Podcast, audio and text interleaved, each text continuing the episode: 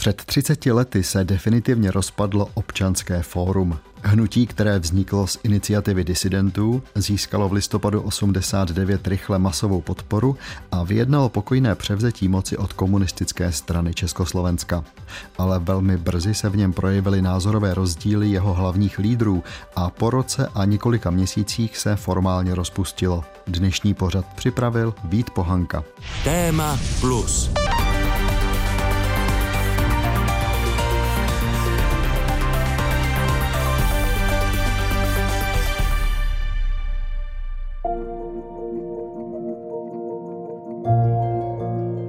Bylo to politické uskupení jako žádné jiné. Občanské fórum se zrodilo krátce po 17. listopadu 1989. Združilo širokou platformu lidí, kteří chtěli definitivně skoncovat s komunistickým totalitním režimem. Mocenské nástroje strany zůstávají nebo přecházejí do rukou neostalinistů.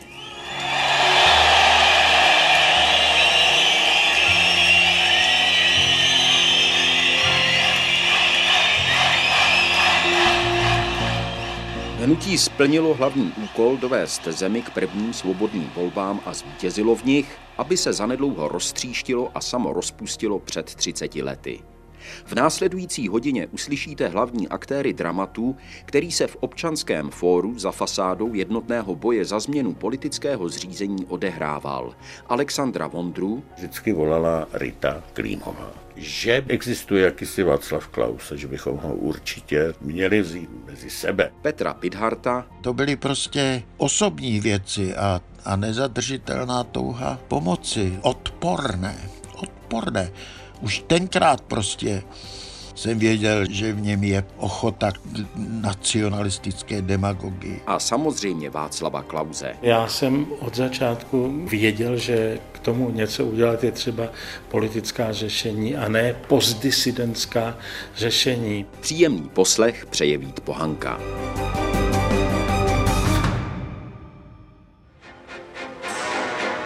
Události a názory. Události a názory.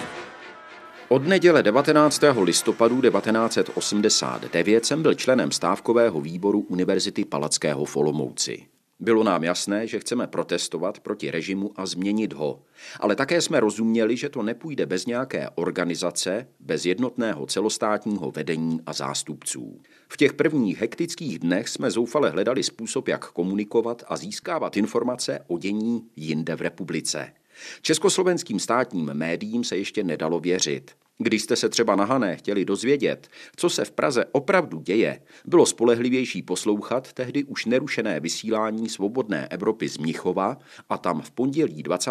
listopadu oznámili. Na setkání v hledišti Pražského činoherního klubu bylo dne 19. listopadu 1989 ve 22 hodin ustaveno občanské fórum jako mluvčí té části československé veřejnosti, která je stále kritičtější k politice současného československého vedení a která byla v těchto dnech hluboce otřesena brutálním masakrem pokojně manifestujících studentů. Občanské fórum se pak velmi brzy sformovalo ve všech větších městech, včetně té naší Olomouce. Mohli jsme koordinovaně začít připravovat generální stávku, demonstrace, prostě demontáž komunistického režimu. Abych se dozvěděl, tak říkajíc z první ruky, jak to tenkrát vlastně bylo přímo v centru dění v Praze, vypravil jsem se do Litoměřic za mužem, který se dá bez jakékoliv nadsázky nazvat jedním z otců zakladatelů občanského fóra. Tamhle je fotku. Jo, jo, tamhle. Vidíte no, jasně. to? to máte výbornou, to je krásná fotka. Palu už tady se snaží to nějakým způsobem ještě ovlivnit, že Václav Havel už ten text a já tam jsem za ním, to už jsem si sednul. Alexandru Vondrovi, dnes europoslanci za ODS, bylo v listopadu 1989 28 let. I přes ten relativně nízký věk už toho měl za sebou docela hodně. Od ledna toho roku byl mluvčím Charty 77, s Jáchymem Topolem a Ivanem Lamperem vydávali samizdatový časopis Revolver Reví a měl za sebou také pár měsíců ve vězení kvůli dizidentským aktivitám. Z ruzeňské věznice ho mimochodem pustili opravdu na čas, 10. listopadu 1989. Vzpomenete si, kdy jste poprvé přišel do skupiny lidí, ze které se vytvořilo občanské fórum, myslím tím potom 17. listopadu, kdy jste se začali scházet? Určitě si vzpomenu, to bylo hned ten víkend, že jo, 17. listopadu byl pátek, tak to já jsem byl v Praze s ženou a ještě s jednou polskou kamarádkou, eh, která zrovna tehdy shodou okolností u nás byla z Gdaňsku a mimochodem Kristýna Krause se jmenuje do dneška a je to docela známá filmová dokumentaristka, dělala myslím o Palachovi dokument. Tak eh, ta tehdy u nás byla, protože se podílela vlastně na pašování kódů, podle kterých se pak jako konaly ty tajné schůzky na hranicích eh, českopolských. Tak jsme kráčeli samozřejmě v tom průvodu 17. listopadu až na Národní třídu, tak eh, to všechno jsme měli z první roky a vlastně sobotu ráno když jsme se z toho tak trochu zpamatovali, tak začal prostě velký fofer. Václav Havel se vracel že večer do Prahy, měli jsme nějakou schůzku, myslím, v realistickém divadle. A vlastně zakládání občanského fora začalo v neděli 19. přes den, kdy jsme se sešli u něj doma. Ještě celá řada dalších lidí a tam se o tom debatovali, vymýšleli jsme název, začal se psát i ten úvodní text a organizovat kde vlastně se sejdeme, jak se budeme jmenovat, kde se sejdeme, kdo, koho tam pozveme? A kdo by to měl nějakým způsobem jako reprezentovat, že jsme dávali vlastně dohromady tu 21, tak jsme si k tomu chystali takový scénář, no a vlastně to od pálení nebo od startování nastalo ještě ten den večer, když, myslím, Petr Čepek nám nebo kdo pomohl zajistit činoherní klub, a, a, a tam Václav Havel chtěl, aby vlastně e, jakoby tu roli toho, kdo zve na pódium, e, sehrál jako ten nejmladší, což jsem byl já, aby to byl chartista, že jo, aby jako tam byla ta kontinuita e, s chartou 77 s opozicí, takže na mě jako připadla ta role přivítat všechny a těch 21 lidí, které jsme dávali tak dohromady předem v tu neděli, postupně zvát na pódium. Že jo? No a když tu roli konferenciéra jsem jako ukončil. Nebylo to pro mě jednoduché, měl jsem obrovskou trému, protože to divadlo bylo plné za prvé, za druhé nebylo jasné, jestli tam nevtrne policie a celý to hned neukončí tak eh, jsem sehrál, i když to pro mě, znovu říkám, jako starýho trémistu nebylo jednoduchý, no pak jsem předal samozřejmě eh, mikrofon a slovo Václavovi Havlovi a on už to začal řídit a takhle vzniklo občanské fórum, čili byl jsem u toho no, na shodou, shodou okolností. Komunistická strana a vláda byly v prvních dnech dezorientované. Vysokoškolští studenti a herci stávkovali, v ulicích a na náměstích se demonstrovalo. Je asi příznačné, že když tehdejší vedoucí tiskového odboru federální vlády Miroslav Pavel informoval československý rozhlas v úterý 21. listopadu o zahájení jednání, přečetl jen dlouhý seznam jmen účastníků. Setkání Jiří Bartoška, předseda městského výboru SSM Martin Ulčák a místo předseda téhož výboru Jan Prádler,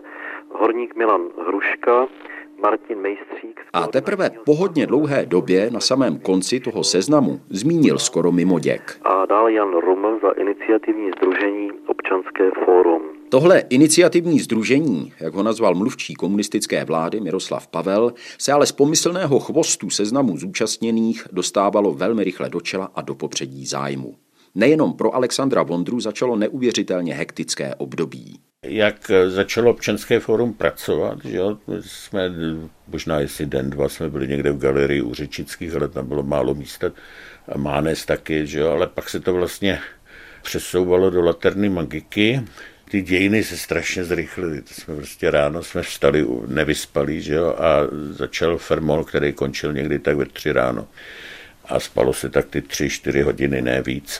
Signatář Charty 77, pozdější český premiér a předseda Senátu za KDU ČSL Petr Pidhart nestál zpočátku v centru dění. Nebyl jsem na těch prvních setkáních. Ty první okruhy svolával Aleksandr Vondra podle zápisníku Václava Havla. Já jsem v těch prvních dnech jezdil na vysoké školy na debaty se studenty a nenapadlo mě do Laterny jít, protože jsem si nemyslel, že jsem tak důležité, abych se tam nějak tlačil. Věděl jsem, že tam je obrovská tlačenice a ona tam, eh, když jsem tam pak přišel, byla skutečně i doslova před těmi dveřmi. Známí a přátelé Petra Pidharta ho vybízeli, aby se do práce občanského fóra zapojil. A tak do laterny magiky nakonec zamířil, ale stačilo málo a mohl se naplnit výrok básníka Jana Nerudy o tom, že kdo chvíli stál, již stojí opodál. Já jsem se tam vůbec nemohl dostat a, a docela se mi to no, nelíbilo. Já jsem prostě se otočil a řekl jsem, že se tam nebudu spát. A pak tam někdo, kdo tam držel hlídku za těma dveřma, mě nějak poznal a říkal, počkejte, toho puste, toho puste, to, to je Pithard.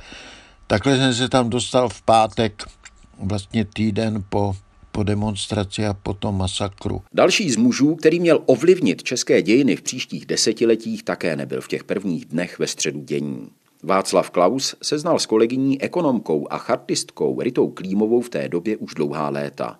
Byla skoro o generaci starší, ale přesvědčená, že právě člověk jeho typu je pro občanské fórum nezbytný. Mě vždycky volala Rita Klímová, že tam máme jeden deficit, že prostě máme jednu slabost, nemáme mezi sebou ekonomii, což měla svatou pravdu, protože jako řekněme zásobárna ekonomů v tom chartovním prostředí byla velmi slabá a bylo to prostě několik šikovců podle Otyšika ale asi prakticky nikdo, kdo by přemýšlel trošku v kategoriích přelomu 80. 90. let.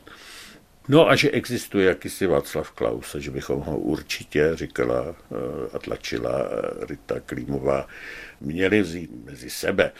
A já pak vždycky ten druhý den jsem to někde tak jako otevřel v tom krizovém štábu s, s Havlem a s dalšími. Hele, volala mi Rita, tak eh, že tu je nějaký Klaus, který bychom měli jako vzít mezi sebe, že je to výborný ekonom. A no, myslím si, že asi dvakrát to bylo odbitý jako mávnutím rukou, protože Havel se s Klausem znal ještě, že ho stváře na rozdíl od nás, který já jsem ani neznal, nevěděl jsem o něm, ne, byla to teda inkognita pro mě. No ale vlastně ten tlak byl intenzivní. Eh, myslím si, že ještě tam nějakou roli taky se začal sehrávat Ivan Havel, bratr, bratr Václava. No tak eh, jednoho dne prostě zase to najednou byla zpráva, že Václav Klaus je antiportas laterny magiky, že prostě je nahoře, eh, čeká, že pustíme prostě dolů, že tam bylo několik takových zabran, abychom mohli pracovat, že tak tam nemohl úplně každý, že byly prostě různé hlídky, některé ty dveře byly zamčené. No tak jsem se sebral, šel jsem mu odemknout, no. a už to bylo, už to bylo, přišel dolů a teď začal nám to vysvětlovat. Za příchodem Václava Klauze, osobnosti, která občanské fórum v jeho začátcích nesporně posílila a dodala mu ekonomickou důvěryhodnost, tedy stála Rita Klímová. Mimochodem, ta část dětství strávila za druhé světové války v americké emigraci, protože její rodina byla židovská. Po návratu vystudovala britské gymnázium v Praze a ekonomii, stala se členkou strany, která ji ale vyloučila v roce 1968. Podepsala chartu 77 a v Praze byla sama nepřehlédnutelnou osobností, která by stála za samostatný dokument. Takhle na ní vzpomíná Václav Klaus, který se s ní seznámil v ekonomickém ústavu. Ona uměla kontaktovat lidi. Ona měla salon v Praze, kde se setkával who is who dlouhou dobu. I když byla vyhozená ze všeho, tak ona mě už v roce 68 dotáhla do literárních novin k Áje Límovi, a díky tomu způsobila, že já jsem tam psal eh, jeden z těch slavných komentátorských eh, pravidelných komentářů týdenních, který se jmenoval Dalimil. A já jsem psával toho Dalimila, tenkrát to bylo záměrně nejmenovaný, protože to byl skoro nejdrzejší komentář té doby a to už ona mě jednou se mnou takhle, se mnou takhle pomohla. No a my jsme se v těch 70. 80. letech stýkali velmi často, takže jsme byli v takovém tom proudu těch lidí, kteří spolu diskutují a ona hned volala, nemůžeme dopustit, aby to byli jen ti divadelníci a tak to já tam musím tě přitáhnout k tomu, takže hned druhý den už jsme kontaktovali Václava Havla. Nakolik dobře jste se nejenom s tím Havlem, ale s ostatními aktéry, třeba s Paloušem, s Alexandrem Mondrou, znal do té doby? Já jsem nejvíce z nich se znal s Havlem, protože z okolností už jedna z takových mých prvních vykročení mimo čistou sféru ekonomie bylo nejenom tadyhle ty literární noviny, co jsem teď zmínil, ale byl kontakt s časopisem Tvář, známým tom velmi radikálním měsíčníkem spisovatelů 60. let, a takže tam jsem se s Václavem Havlem nejednou setkal a to byla první, první chvíle, proto jsme se v tu dobu znali. Vondru jsem neznal, Sašu Vondru. Znal jsem Kocába trochu. Eh, znal jsem poměrně slušně Petra Pidharta. Prostě tadyhle tu. Byl jsem v kontaktu s tou jinou skupinou, která nechtěla akceptovat ty artistické uvažování kolem Mandlera a Doležala, což byla ta demokratická iniciativa. No prostě těch skupin, které tehdy hledali, co udělat tím režimem normalizačního typu, bylo víc. To, že se podařilo geniální propagandistickou mašinerii Václava Havla a jeho kamarádu eh, vytvořit dojem, jako kdyby oni byli tou jedinou výlučnou skupinou, která tady něco dělala, o něco, o něco se snažila to já myslím, že je na jiný rozhovor. Jo? Ale, takže já jsem znal řadu lidí tohoto typu. Takže jste tam zapadl. Dá se. Já jsem k ním zapadl, nicméně od začátku už byla ta odlišnost naprosto zřetelná v jedné věci, že i na všechny ty akce do špalíčku a laterny magiky a tak dále, já jsem byl jediný, kdo přišel v saku, oni všichni ve svetrech. Původní outsidři jako Václav Klaus a Petr Pidhart se v občanském fóru rychle dostali do vedení, i když to nejdřív vypadalo, že jej nikdo moc poslouchat nebude. Petra Pidharta do Laterny Magiky na Národní třídě pustili až v pátek 24. listopadu, den před klíčovou masovou demonstrací na Letenské pláni. Jeho zkušenost je výmluvným příkladem toho, jak se nová demokracie v Československu rodila. Tak jsem tam šel s představou, co by se mělo v sobotu na pláni říct na adresu vysokoškoláků, pražských studentů, protože oni byli vlastně původci všeho.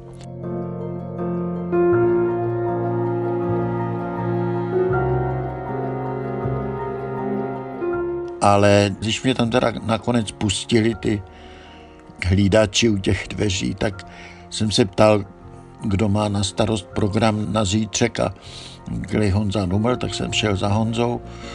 Honza byl ustaraný, lítal tam z místnosti do místnosti. Já jsem říkal, Honzo, já tady mám pár bodů, co si, co si myslím. A on říká, ne, ten program už je hotový, to už, no. Tak já jsem řekl, no tak jsem si řekl, jdu domů.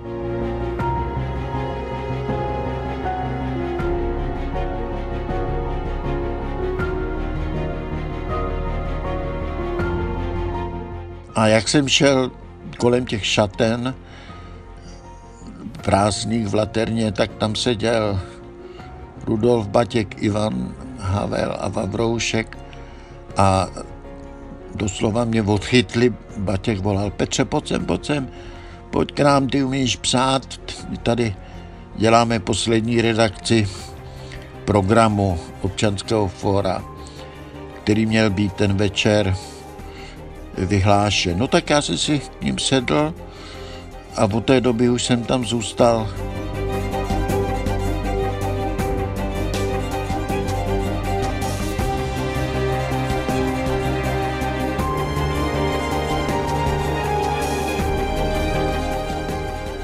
Nakonec až 15. prosince mě zvolili, ale kdo, to nebyli to nebyl žádný orgán, prostě, že místo Václava Havla já budu představitel občanského fóra, protože on eh, tehdy vyhlásil svoji kandidaturu a řekl, že se od nás oddělí, že nechce být spojován ani s žádnou stranou, ani s žádným hnutím, tak by, by to tak, řík, tak to tak říkají osiřelo a tenkrát byla dohoda, že já se stanu jeho nástupcem. On mě vyslovil plnou důvěru a vidíte, jak jsme improvizovali. Já jsem si říkal, aby tady byla nějaká kontinuita, tak Václav jmenuji sedm svých lidí do nějakého užšího jádra. Já taky budu jmenovat sedm a ty jsme si jmenovali, ty jsme si nezvolili.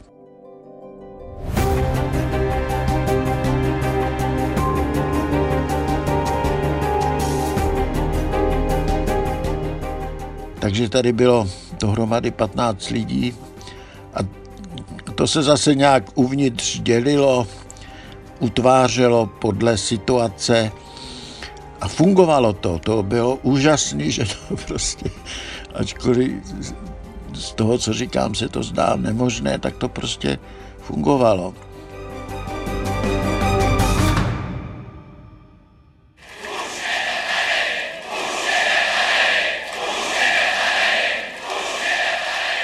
Pád režimu byl přinejmenším na první pohled hladký a rychlý. Vyjednavači občanského fóra dohodli novou federální vládu, kde byl sice premiérem komunistický právník, Slovák Strebišova, Marian Čalfa, ale klíčové posty obsadili nekomunisté, jako Václav Klaus nebo Jiří Dienstbier. Václav Havel se stal, jak zmíněno, oficiálním kandidátem na prezidenta. Vzal si sebou na hrad Alexandra Vondru jako poradce. I on s odstupem času vzpomíná s úsměvem na to, jak improvizovaně a možná i amatérsky při předání otěží v té době nejmocnější politické síly v zemi postupovali. Přestože fórum bylo jakoby naš vynález, tak eh, jsme jaksi se z toho jako odešli jsme, že jo, na hrad. Ale bylo zároveň jasné, že to občanské fórum musí teď pokračovat, že musí pokračovat do voleb, musí mít nějaké vedení tak tehdy to vlastně eh, spadlo na Petra Pidarta, to jsme tak jako si pamatuju, ještě za volem seděli, že jako kdo teda, jako no tak ten Petr Pidart píše takový dobrý projevy, jako dojemný, jo. Takže by se na to asi hodili. Jo. Takhle by jsme vlastně eh, amatérsky vnímali politiku, jo. Přes, eh, jako spisovatel přes psaní projevů, že jo. Novinář přes recepci těch projevů, jo. Eh, ty další důležitější možná věci jsme si ani neuvědomovali, že jo, a eh, ale ono stejně se to vyřešilo velmi brzo, že jo, protože Petr Pidhart pak eh, logicky jako přišel řídit českou vládu, že jo. Protože federální získal Slovák, že jo, když byl český prezident, to, to spadlo na Čalfu. A tím samozřejmě to fórum postupně prostě zase jako bylo nucený hledat si někoho dalšího, že jo, tak tam nakonec se vynouřil ten triumvirát. Jestli se dobře pamatuju, že jo, kdo tam byl, Petr Kučera, Honza Urban, nebo Martin Palouš, nebo prostě už ani ne, nevím, jestli je vyjmenuju, ale ale mm, prostě bylo jasné, že eh, po odchodu Václava Havla to není jednoduchý, jak si udržet eh, pohromadě s nějakým jedním vůdcem. Slibuji na svou čest a svědomí věrnost Československé socialistické republice. Václav Havel se tedy stal 29. prosince 1989 tak trochu paradoxně posledním prezidentem socialistického, rozuměj komunistického Československa. Už za několik týdnů navrhl ve federálním schromáždění změnu názvu na prostou Československou republiku bez jakýchkoliv dalších přívlastků. Zdánlivě bezproblémový návrh tvrdě narazil na odpor hlavně slovenských zákonodárců, kteří chtěli psát Česko-Slovensko s pomlčkou. O 17. hodine sa v Bratislave na námestí Slovenského národného povstania začala manifestácia, na ktorej sa zúčastnili tisícky bratislavčanov. Odzneli na nej tak konštruktívne, ako aj extrémne, nacionalisticky ladené názory, podobne ako predpoludním pred budovou Slovenskej národnej rady. Při následných sporech, zvaných pomlčková válka, vyšlo jasně na povrch napětí mezi českou a slovenskou politickou reprezentací, které mělo později vést k rozdělení státu. Země směřovala k prvním svobodným volbám plánovaným na červen 1990. V občanském fóru, stejně jako v sesterském slovenském hnutí veřejnost proti násilí se začaly profilovat silné osobnosti a názorové proudy. A jeden z těch hlavních se začal soustředovat okolo federálního ministra financí a hlavního proponenta ekonomické reformy Václava Klauze. Když jste začal být aktivní v občanském fóru, s jakým očekáváním jste to eh, dělal? Co se vám honilo hlavou? Cítil jste třeba hned od začátku, že to je takové uskupení, opravdu fórum v tomto smyslu na přechodnou dobu? Nebo jste na tím třeba ani nepřemýšlel, protože to dění bylo takové překotné? Tak myslím, že neheroizujme se, každý z nás a dejme tomu všemu tu správnou časovou dimenzi. Myšlenka o tom, že by 18., 19., 20. listopadu někdo se zabýval tím, že to je hnutí přechodné a na krátkou dobu, to tak geniální jsme opravdu nikdy nebyli a ta chvíle bylo udělat ty radikální první kroky a tam úvaha o tom, jak to bude dlouho trvat dál. Neheroizujme se. Že jsem se já od počátku odlišoval od toho klasického občanského fora, bylo zřetelné, protože já jsem od začátku věděl, že k tomu něco udělat je třeba politická řešení a ne postdisidentská řešení. Prostě to v tomto nebylo, nebylo pro mě přijatelné, nebylo možné. Proto jsem od začátku věděl, že z z bezbřehého fóra se musí vytvořit politickou stranu, která bude mít standardní strukturu, která se bude chovat jako politická strana. A v tom jsem dlouhou dobu občanské fórum nenacházel velké porozumění, abych se, abych se přiznal. Tam prostě pořád nechtěli jasnost, pořád nechtěli zodpovědnost, pořád nechtěli předsedu, pořád chtěli mluvčí, neboli ne, aby byl někdo jasně definovaný, jasně zodpovědný. No a to se zřetelně vyjasňovalo v průběhu těch volebních kampaní v roce 1990. Posloucháte pořad Téma Plus. Zajímavé události i osobnosti pohledem odborníků a dobových dokumentů. Premiéra v sobotu po 8 hodině večer na Plusu. Petr Pidhart stál tedy začátkem roku 1990 oficiálně v čele občanského fóra. Jak jsme slyšeli před chvílí, nebyl ale jeho oficiálně zvoleným předsedou. Hnutí nemělo žádné jasně ustavené struktury v regionech, které by třeba průhledně volili své legitimní zástupce v Pražském centru a ti pak také průhledně a legitimně vybírali svého lídra. Je charakteristické, že se Petr Pidhart i při vystoupeních v televizi nebo jiných médiích tituloval neurčitě jako představitel občanského fóra. Václav Havel se od něj oficiálně, jak se říká, odstřihl, aby byl nadstranický prezident. Jak vzpomíná Petr Pidhart, hnutí bez Havla ztrácelo směr a začalo to v něm vřít. Václav Havel nevěřil politickému stranictví a nikdy neřekl, že by se občanské fórum mělo transformovat v politickou stranu. Když se pak stal prezidentem, tak eh, my jsme pořád ještě čekali na jeho nějaké slovo, co bude s občanským fórem. A on to nějak, bych řekl, neřešil. Byly varianty, že to zůstane tak, jak to je, nebo že se to rychle zorganizuje ve stranu ještě před volbama, nebo až po volbách. Tyhle ty tři varianty zůstávaly otevřené, no ale pak už bylo jasné, že do voleb to prostě nepůjde. A já řeknu, že jsem teda dost trpěl, protože pak už to byly bouřlivé reakce, tak říkají ze zdola, že jsme málo ostří, málo radikální, příliš tolerantní, no prostě už byla ve vzduchu ta známá věta, že revoluce požírají své děti. Nevím, jestli neslyším trávu růst, prohlásil Petr Pidhart v lednu toho roku v projevu, ve kterém varoval před nepromyšlenými svévolnými čistkami na místní i celonárodní úrovni prováděnými aktivisty občanského fóra. V pozdějších letech mnohokrát vysvětloval, že jen nechtěl, aby se výměna komunistů na vedoucích pozicích zvrhla v pomstychtivé prospěchářství podobné tomu po komunistickém puči v roce 1948. Ale tenkrát v lednu 1990 si u mnoha lidí vysloužil nálepku obránce starých struktur, jak se tehdy říkalo. Vedení nejasně definovaného občanského fóra bylo prakticky nemožné. Pro Petra Pidharta přišlo nečekané vysvobození v únoru sotva dva měsíce poté, co do čela hnutí nastoupil. Pozornost médií a potažmo celé společnosti se do té doby soustředovala hlavně na federální vládu. Tu vedl sice komunista, ale zjevně také obratný politik Marian Čalfa. Tu českou národní vládu měl do té doby v rukou František Pitra, také komunista, ale zdaleka ne tak obratný jako Čalfa a vůbec už ne reformovaný.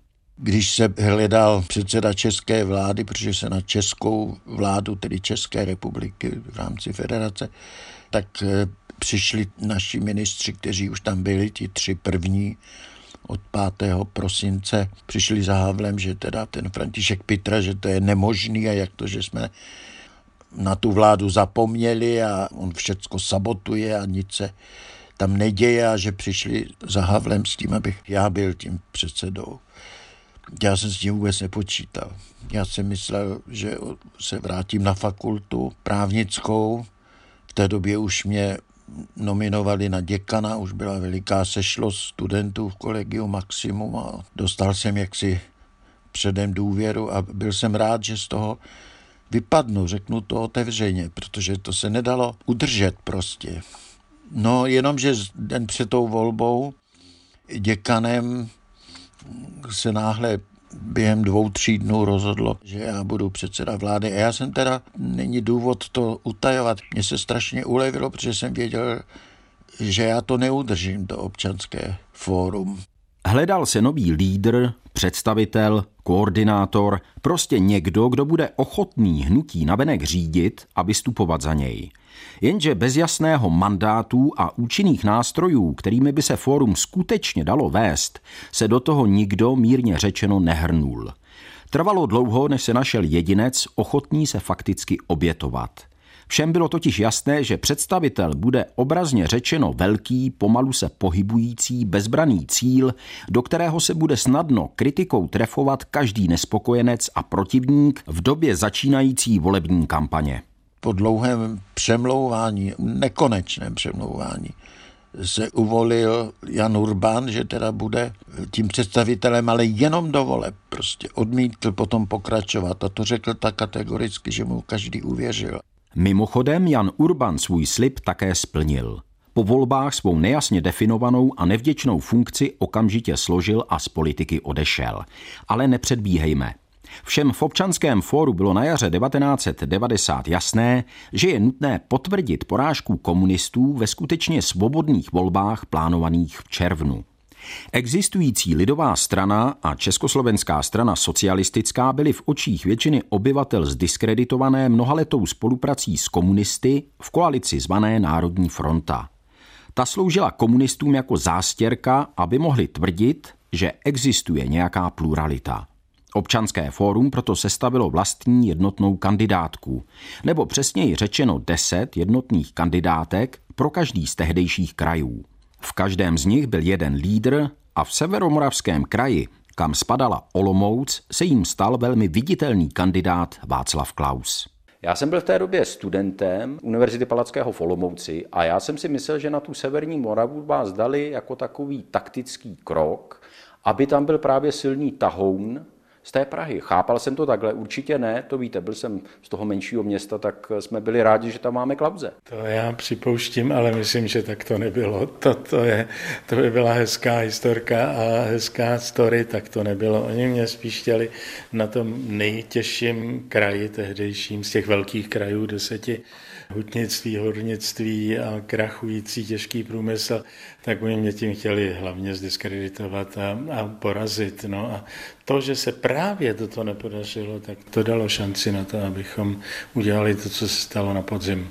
Říká Václav Klaus. Ale co si o tom myslí Aleksandr Vondra, bylo podle něj nasazení Václava Klause na Severní Moravě opravdu pokusem jeho soků v občanském fóru srazit mu pomyslný hřebínek a politicky ho oslabit, ne přímo vyhnat do exilu.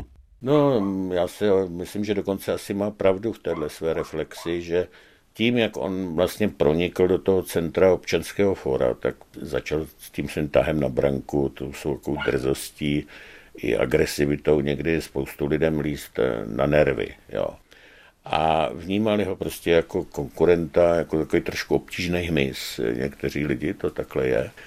A on se eh, samozřejmě nenechal, že jo. Faktem je, že my jsme ho vlastně úplně nepustili tehdy do toho krizového štábu, že jo. Vymýšleli jsme kvůli tomu různé koncepční skupiny, aby tvořili programy a podobně, tak to by si taková první snaha jako někde takhle, jako mu dát nějaký box, kde nebude otravovat každou minutu. Jako. A, pak jako by v, té, v tom vyšším patře samozřejmě, že jo, tak se začaly sestavovat kandidátní listiny do těch eh, jednotlivých krajů. A já už si ty detaily nespomenu, ale myslím si, že pokud on tvrdí, že tam byl tak trošku jakoby odsunut, takže si mnozí dělali naději, že si na tom Ostravsku vyláme zuby, jako jo, že tam to nebude pro ně jednoduchý, tak eh, že to takhle dost dobře mohlo mnoho lidí vnímat a že to zatím i bylo, že jo, tak jako v Praze to bylo samozřejmě daleko jednodušší získat velkou lavinu hlasů, že jo, nebo i v Čechách obecně, Eh, zatímco Ostravsko, Ústecko byly vždycky ty těžký, těžký štace, kde taky eh, moc jakoby kandidátů tak jako úplně voňavých pro tuhle práci se nenabízelo, no tak proč tam neposlat Klauze, ať se teda ukáže, že jo, jako jo, a, a že si některý možná dělali jako čáku na to, že ho to oslabí, to si myslím, že tak asi docela je odpovídá pravdě, no, ale zase budíš mu všechna čest, že on to jako tuhle pojal jako takovou challenge, výzvu a popravil se s tím jako na jedničku, no, takže jo. A pro jistotu se ptám ještě Petra Pidharta, aniž slyšel, co mi řekli předtím Václav Klaus a Alexander Vondra. Bylo nasazení Václava Klauze do voleb na Severní Moravě výborným taktickým tahem, jak jsem předpokládal jako student, nebo nezastíraným pokusem, aby si v tak těžkém kraji vylámal příslovečné politické zuby.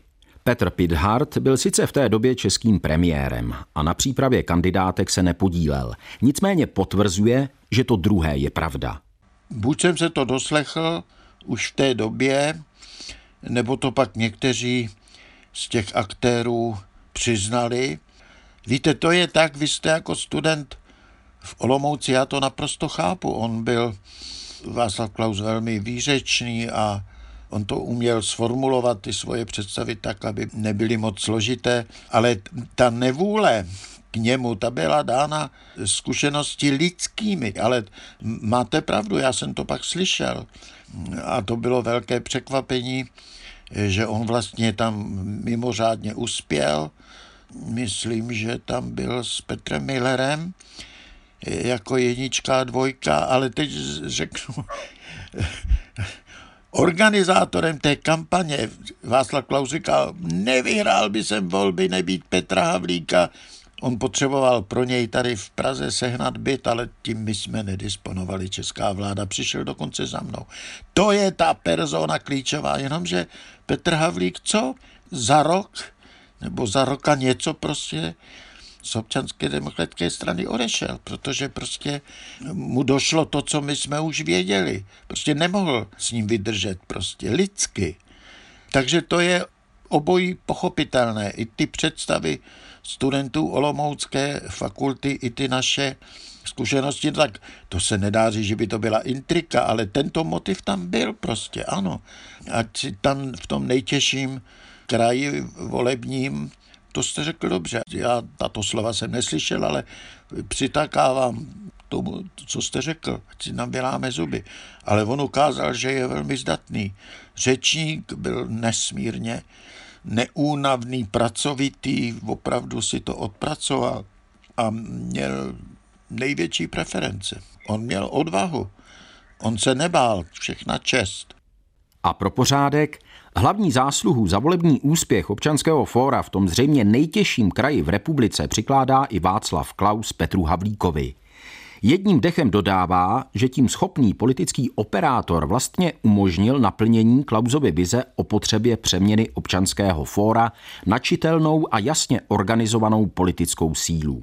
Myslím, že to velmi urychlil Petr Havlík, osoba, která se velmi zapříčinila úspěch na Severní Moravě, protože byl mým volebním manažerem a byl to člověk, který 24 hodin denně pracoval a, a věnoval se tomu marně. Hledáme nějakou takovou srovnatelnou osobu v dnešní době a různé politické strany by takovou osobu potřebovaly dneska. Občanské fórum se v červnu 1990 ocitlo ve zvláštní situaci.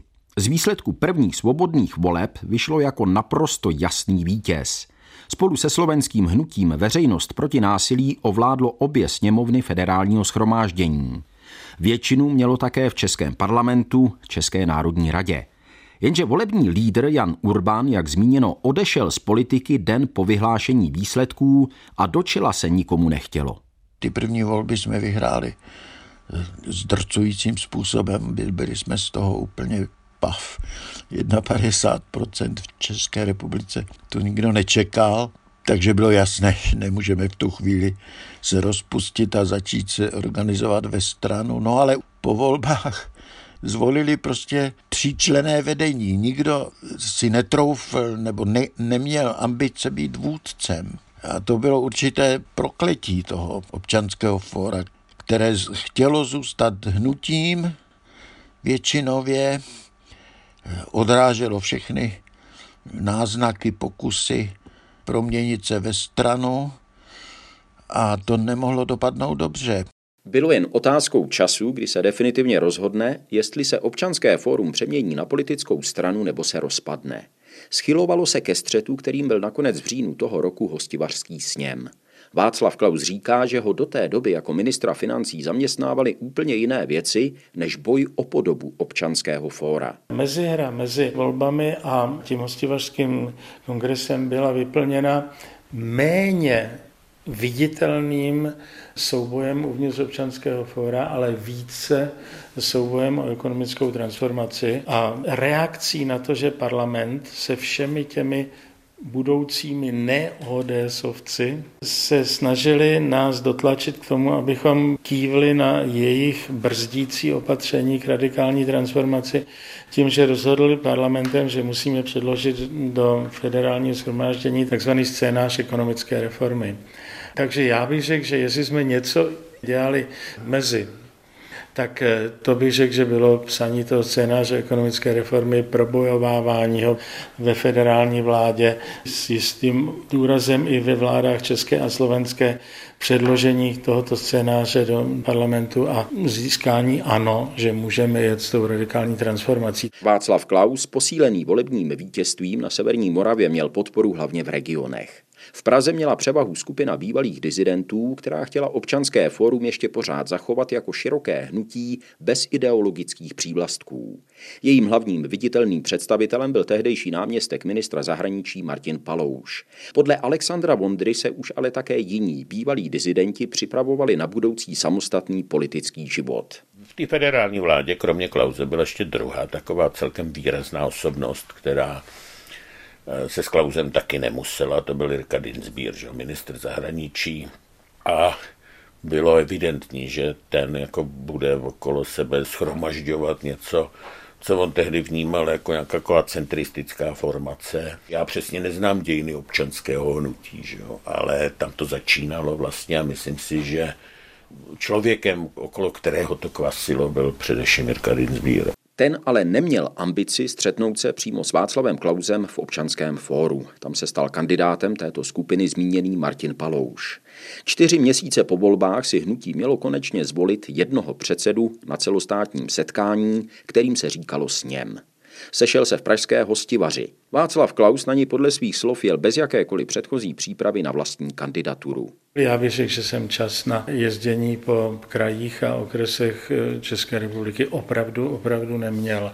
Takže to, co se stalo na tom hostivařském sjezdu, bylo pro mne svým způsobem překvapením, ne mnou organizovaným, i když tomu nikdo nebude chtít věřit. Právě jsem se chtěl ujistit, že vám dobře rozumím. Nebylo to tak, že jste si zajišťoval podporu třeba v regionech předtím, ať už byste je objížděl sám, nebo byste tam měl třeba svoje kontakty na dálku. Opravdu, opravdu ne. To, to, to, to se těžko dneska vysvětluje, ale já musím každému říci, že jsem při příjezdu do Rostivaře byl polapen skupinou aktivních OEFáků, teda eh, z občanského fora z jednotlivých regionů, primárně moravských, severomoravských, olomouckých tam u vás a tak dále. A ty mě laply a odvlekli v poschodí níž do takového suterénu, kde byly jako ovší šatny a tam do mě hučeli, že chtějí navrhnout ze zdola mě jako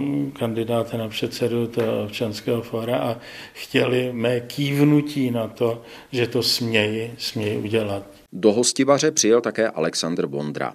Jeho představa zahraničního poradce prezidenta Havla byla taková, že se Československo bude řídit příkladem poválečného západního Německa. Roli politického lídra obnovující se země poničené totalitním režimem měl sehrát Václav Havel podobně jako v Německu Konrad Adenauer. Václav Klaus měl mít na starosti ekonomickou obnovu, stejně jako předtím v Německé spolkové republice Ludwig Erhard.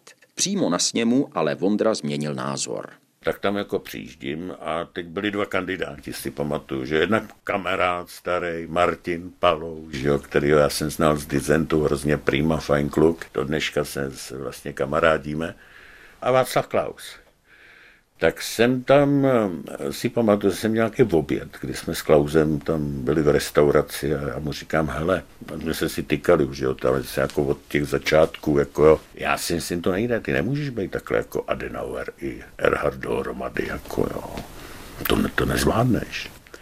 A on tak jako se na mě podíval, říká, klid zvládnu. e, tak e, já jsem se tehdy rozhodl, že ho budu volit. Václav Klaus zvítězil s velkou převahou. Dostal 115 hlasů, Martin Palouš jen 52. Nově zvolený předseda několikrát v rozhovorech zmínil, že noc po zvolení probděl. Na co jste myslel? Co se vám honilo hlavou? Mně teprve po tom zvolení tím předsedou toho občanského fóra došlo, to je to noční nespání, že tím už jsem definitivně překročil Rubikon že už nejsem jen, v úvozovkách jen, jakoby nějakým ekonomickým expertem na finančnictví a, a že jsem se vrhnul do politiky a že už z toho návratu není. To byl můj pocit v tu noc po zvolení hostivaři. A pak zase zasáhl Petr Havlík, manažer úspěšné volební kampaně Václava Klauze ať už záměrně nebo mimoděk, zahájil rozpad občanského fóra jako jednotného hnutí. Dva, tři týdny po tom hostivařském sněmu povečeřil s nějakým novinářem a mu říkal, no je potřeba tohle, samozřejmě, to se musí změnit v politickou stranu a podobně. Ten novinář to nevzal jako přátelskou večeři a vzal to jako de facto interview, které druhý nebo kolikátý den opublikoval, čímž opakuji zrychleněji, než já to plánoval, se to najednou tato otázka absolutně rychle, rychle vyostřila a od té doby už akce stíhala akci a už to všechno k tomu směřovalo. Stanovit jedno přesné datum, kdy se občanské fórum rozpadlo, není tak úplně snadné. Z okruhu okolo Václava Klauze se začala formovat občanská demokratická strana. Ti, kterým byly bližší názory Jiřího Dienstbíra, směřovali k založení občanského hnutí. Na mimořádném republikovém sněmu 23. února 1991 byl vyhlášený vznik těchto dvou subjektů jako kolektivních členů OF. Tohle datum se proto považuje za faktický zánik hnutí. Kdybyste v ten den ale poslouchali například rozhlasové noviny, ani byste nepoznali, že se odehrálo něco tak historického. Nejprve přehled hlavních událostí. Zhruba před půl hodinou vypršelo ultimátum Spojených států pro zahájení stažení iráckých jednotek z Kuwaitu. Občanské fórum je i podle nových stanov schválených na republikovém sněmu politickým hnutím. Na mnoha místech po celé naší republice... Hnutí, které porazilo komunistický režim, už pak ale existovalo prakticky jen na papíře. Formálně zaniklo výmazem z registru ministerstva vnitra až v květnu 1992. Nakonec jsem všechny tři hlavní respondenty poprosil o osobní pohled na občanské fórum a jejich roli v něm s odstupem 30 let. Rozhodl jsem se, že jejich odpovědi zařadím postupně podle věku. První slovo má ten nejpozději narozený, dnes poslanec Evropského parlamentu za ODS Aleksandr Vondra. Já jsem měl obrovský štěstí, že vlastně že ta generace mých eh, rodičů, prarodičů schytali úplně to nejhorší tady dějně, že jo, nácky, komunisty, bolševiky vlastně nemohli nic pořádně. Vzali jim majetky, neumožnili jim prostě vědecky se realizovat po světě a, jako prostě ztracený životy, že jo, který prarodiče už ty se toho pořádně ani nedožili rodiče pak dostali dárek jako před důchodem, že jo, nějaký, jo. Ale pro mě jako člověka, který mu bylo 28 let, že jo, v 89. no tak to bylo taky požehnání, jako to mládí strávit tím, že se člověk honí s policajtama jako a jde mu o svobodu a nakonec vyhraje, no tak co víc si člověk může přát jako mladý. Jo. Samoobčanský fórum, já samozřejmě pro mě bylo klíčový ten, ten úplný začátek, protože to pomohlo vlastně povalit ten komunistický režim. Pak už eh, tím, že jsem kývnul Pavlovi na tu nabídku jít na hrad, no tak eh, pro mě to primárně byla ta zodpovědnost, ta práce tam, že a já tím, že Vystudoval jsem ten zeměpis, tak jsem trošku se ve světě vyznal, trochu jsem uměl anglicky, tak eh, jsem se soustředil na ty zahraniční věci, že jo? A mm, jako víc než na nějakou stranickou práci tady, tady doma, čili já už jsem pak jako vlastně tam jsem přijížděl tak maximálně jako delegát z radu, že jo, a to mi vyčítali, že jsem jako, že bych tam měl být častěji, že jo, ve fóru. Ale já jsem to tehdy vnímal prostě čistě jako službu, ne, ani jsem nekandidoval, že jo, jako ve volbách, takže to fórum bylo vlastně jenom jako by součástí pak už toho mého života, ale ta hlavní náplň byla, byla vlastně na hradě s Václavem Havlem a znovu jako spolupracovat s takovým člověkem bylo prostě neuvěřitelný dar, jako jo, a mít takovýhle šéfa, to už jsem pak nikdy neměl. To jako byla krásná doba, vzpomínám, jakoby pocitově, pokud se na to ptáte, tak na to samozřejmě vzpomínám hrozně rád. Aleksandr Vondra, Václav Klaus, dnes bývalý prezident a dvojnásobný premiér za ODS, dokázal občanské fórum ovládnout a tím přispěl k jeho rozpadu před 30 lety. Dnes toho rozhodně nelituje. Já jsem brzy pochopil, že není možné mít izolovanou ekonomickou transformaci. To by byl takový pokus o, o nějakou Čínu takovou, že politika zůstane stejná a prostě změníme ekonomiku a pořádku, čili já jsem věděl, že stejně rychle musí proběhnout transformace politická a ta transformace byla vytvoření standardních politických stran a já myslím, že k tomu já jsem v naší zemi přispěl neméně, než k tomu, jak jsem přispěl k ekonomické transformaci. Myslím, že jsem byl já hlavní, kdo popoháněl tu politickou scénu k vyhrocení se do politických stran. Já myslím, že to bylo oboje, oboje správně, potřebně, nutně. Václav Klaus, Petr Pidhart byl českým premiérem a později historicky prvním předsedou Českého senátu zvoleným za KDU ČSL. Narodil se jen o několik měsíců, ale přece jen dřív než Václav Klaus a proto má konečné slovo. Občanské fórum bylo šťastné setkání, řekl bych, disidentstva a takzvané šedé zóny. Šedá zóna to byl ten veliký mnoha tisícový okruh lidí kolem třeba Charty 77, kteří z různých důvodů nic nepodepsali, ale strašně nám pomáhali. My jsme dokázali během několika dnů sestavit ty vnitřní struktury občanského fóra a potom ty vládní struktury i z těchto lidí. Občanské fórum prostě nebylo disidentské, ani bych řekl převážně. Každý jsme tam přitáhli několik lidí které jsme znali a o kterých jsme věděli, že něco ví, něco umí a tam se vůbec jako nerozlišovalo. Disident, nedisident. V tom byla ten náš přínos. A tady byla autorita toho občanského fóra, které se skutečně opíralo o ta plná náměstí. A byl tu Václav Havel, kterého respektovalo to strukturující se občanské fórum.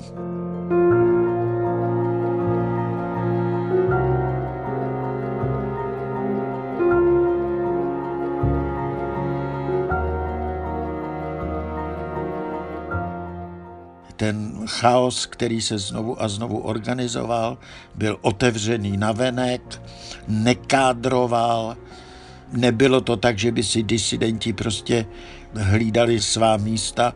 Když se našel někdo lepší, tak prostě do té funkce šel. To bylo skvělý a nezapomenutelný. Ale trvalo to opravdu jenom dva, tři měsíce. Už před volbama se to začalo vyhrocovat, ti radikálové prostě vylezli na ty barikády a odstřelovali nás.